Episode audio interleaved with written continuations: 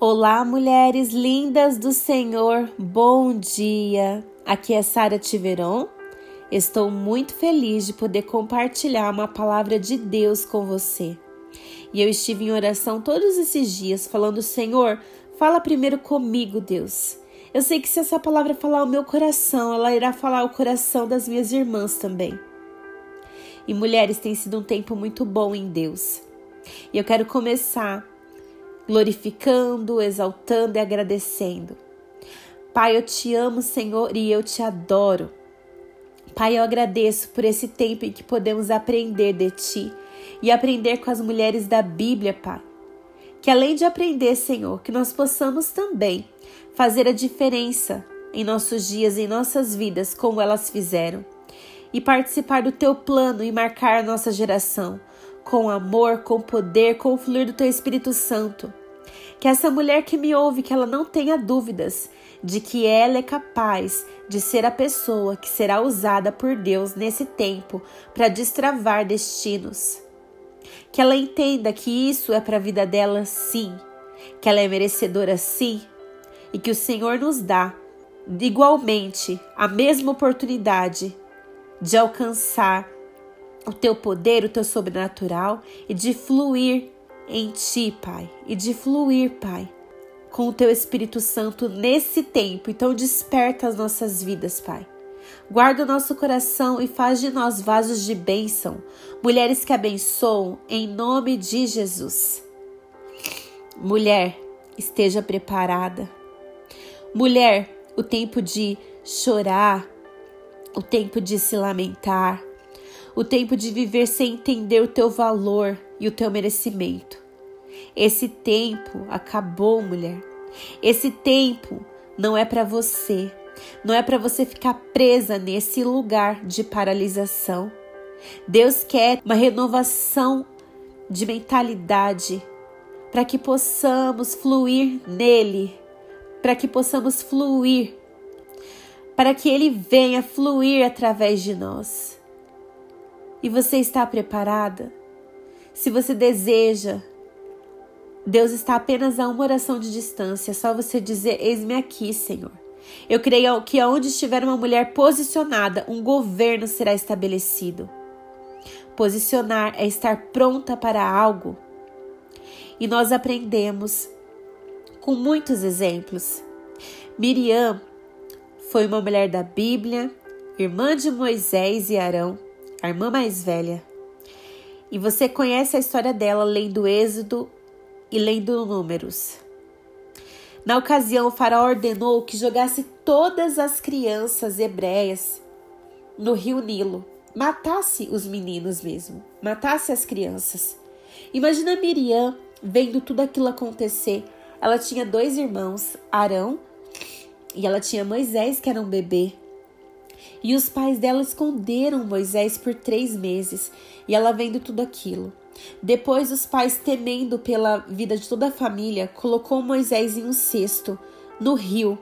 E eu creio que a família toda orava para que algo acontecesse. Eu creio que Miriam, pelo amor que ela demonstra pela família, pelos irmãos, ela aprendeu sobre Deus, sobre Jesus na casa dela. E ela foi quem acompanhou o cesto no rio, com certeza em oração. E aquele cesto chegou até a princesa, a filha de Faraó, encontrou o cesto, recolheu o cesto. E Miriam, tomada de uma sabedoria que com certeza foi derramada por Deus, ela disse para a princesa: Você gostaria que eu trouxesse uma serva hebreia para cuidar da criança? E ela trouxe. A princesa consentiu, ela trouxe a própria mãe, e a mãe ainda recebeu um salário para cuidar do bebê. Deus é lindo, Deus é maravilhoso. Miriam, ela foi uma pessoa que viu muito a glória de Deus, que fluiu muito em Deus. Ela foi profetisa, ela liderou as mulheres com louvor e com dança, celebrando a libertação do povo de Israel. Ela transformou situação, ela destravou destino diferente para sua família. Ela cantava: Cantai ao Senhor, pois gloriosamente triunfou.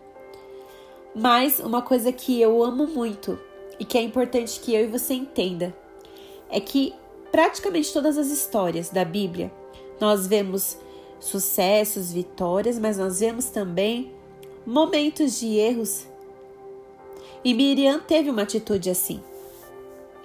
Miriam, mais tarde, junto com seu irmão Arão, movido por, movidos por insatisfação ou ciúmes, afrontaram Moisés. E Jeremias fala que enganoso é o coração, mais do que todas as coisas, quem o conhecerá? O que, que um sentimento de ciúmes, de insatisfação não pode fazer, né? E Deus permitiu que Miriam ficasse leprosa por conta desse pecado. Mas Moisés intercedeu e orou para que ela fosse curada. Então Deus atendeu, mas disse para ela ficar sete dias fora do acampamento e que depois ela ia voltar e ela estaria curada. Sete dias que o povo não pôde continuar na caminhada no deserto rumo à terra prometida. Mulheres, como é importante cuidar dos nossos pensamentos e daquilo que a gente fala. O ciúmes de Miriam acabou se revelando em palavras, e isso ofendeu a Deus e atrasou o caminho dela e de todos. Eu gosto muito quando aprendemos com exemplos bíblicos de pessoas que tiveram erros e acertos, porque é comum pensarmos, eu e você pensar, que o nosso erro nos paralisa, nos, nos torna indignas e merecedoras. E não prosseguir, ficar no mesmo lugar. Mas hoje Deus nos chama a deixar o passado, a deixar a culpa, a deixar tudo o que passou e entender que nele nós temos coisas novas, nós temos possibilidades novas, nós temos um chamado nós temos um propósito. Então, se seu coração anda triste e ansioso, acreditando que você não é importante para o reino de Deus, isso é uma mentira. Você é importante sim. Deus tem um plano, Deus tem planos para realizar, pessoas para alcançar, e Ele quer fazer isso através de você, através da minha e da sua vida. A porção que Ele tem para nós é abundante, não é maior para mim, não é maior para o pastor, é para todas nós. Todas nós podemos estabelecer governos através do nosso posicionamento nos lugares onde estamos. Mulher, dentro de nós existe a tola e a sábia. Qual iremos deixar reinar? O Senhor nos deu o poder de edificar. Provérbios fala que a mulher sábia edifica, porém a tola, ela destrói. A tola é quando somos movidas por orgulho, por ciúmes, como Miriam esteve naquela ocasião. Quando necessitamos de aprovação, somos preocupadas com reconhecimento, nos perdemos em palavras, agimos emocionalmente, falamos o que não queríamos e nos arrependemos. A tola não tem clareza do seu propósito e do seu valor. Eu já fui assim, talvez você como eu também já foi assim, já teve atitudes assim, tolas, que travaram o nosso destino, que nos paralisaram. Mas Miriam não era uma mulher tola. Você não é uma mulher tola porque uma atitude não define a sua vida, não define quem você é. Não permaneça nesse lugar. Deus te chama para algo novo, para se, posicionar de uma forma diferente, com fé. Eu sempre falo que Deus está a uma oração de distância, que nós possamos clamar a Ele por sabedoria, para sermos a mulher sábia, para sermos aquela mulher íntima de Deus, que não carrega a visão dos seus próprios interesses, mas que representa o reino de Deus aqui na terra. Aquela que escuta e busca escutar muito, que se alimenta da palavra. Que nós possamos ser a sábia e que Deus te conceda e nos conceda o poder de edificar. O poder de edificar todo o nosso lar, todos os lugares onde estamos. Que nós possamos estar fundamentadas em Deus. Que nós possamos, nos momentos de desespero, ser aquela que acalma e apazigua. Ter palavras de amor. Que nós possamos nos posicionar como canal de bênção em nosso lar, em nosso casamento, em nossa igreja, em nosso trabalho. Que nós possamos ter relacionamentos menos conflitivos, menos competitivos ou comparativos, mas ter certeza do nosso valor em Deus e nos agarrarmos nisso. Escolha, mulher, escolha hoje qual voz você vai ouvir, a da tola ou da sábia. Clame ao Pai por sabedoria. Clame ao Pai por todo o entendimento que vem dele, a nossa fonte, para que possamos andar com segurança, com propósito, para que possamos amar e cuidar e nos sentirmos realmente preenchidas por Deus. Só é preenchida por Deus quem está perto dele, quem busca beber da sua fonte. Por isso, mulheres, vamos sair do raso Chega de nos sentirmos presas por conta de dores, por conta de tudo que nós já vivemos. Eu entendo que existem muitas feridas em nossa história. Mas, mulher, entenda que você tem o poder, através da oração, de buscar renovo e transformação para sua vida, de começar a agir de forma intencional.